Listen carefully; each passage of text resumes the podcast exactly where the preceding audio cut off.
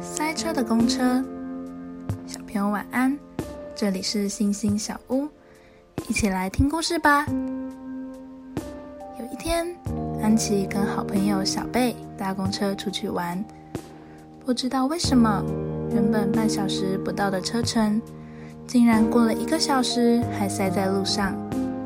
小贝生气的跟安琪说：“你怎么还有办法唱着歌呢？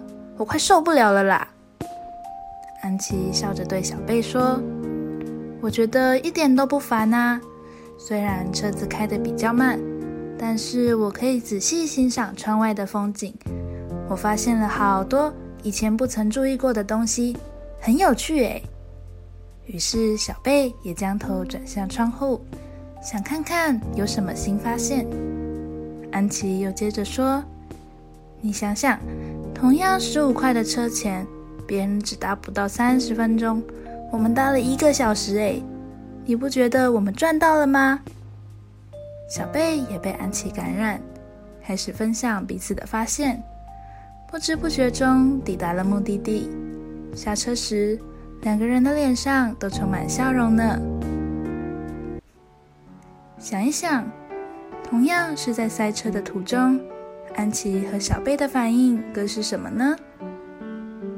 从安琪的身上，你学到什么？你可以如何运用这样子的思考方法呢？